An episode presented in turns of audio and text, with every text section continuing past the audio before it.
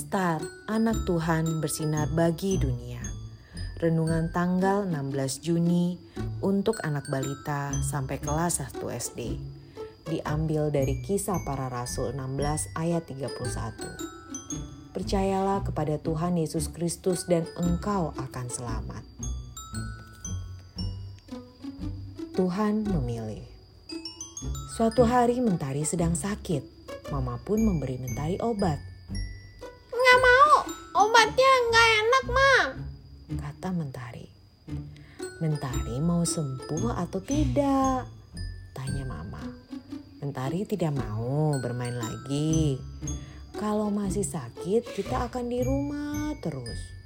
Bosen kan? Tidak bisa main sepeda sama teman-teman. Kata Mama melanjutkan. Ayo, Ma, kita berdoa minta Tuhan Yesus sembuhkan mentari, Ma. Tuhan Yesus bisa sembuhkan mentari, kan? Tanya mentari. Ada tertulis juga di firman Tuhan bahwa selain berdoa kita juga harus berusaha.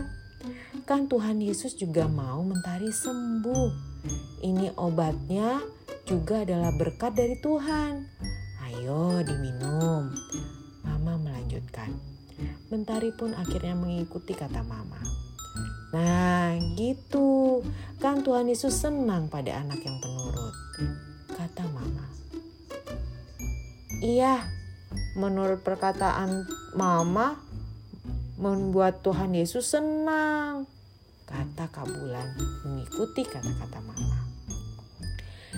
Adik-adik, sekarang yuk kita buat sebuah kalimat doa jika adik-adik sakit.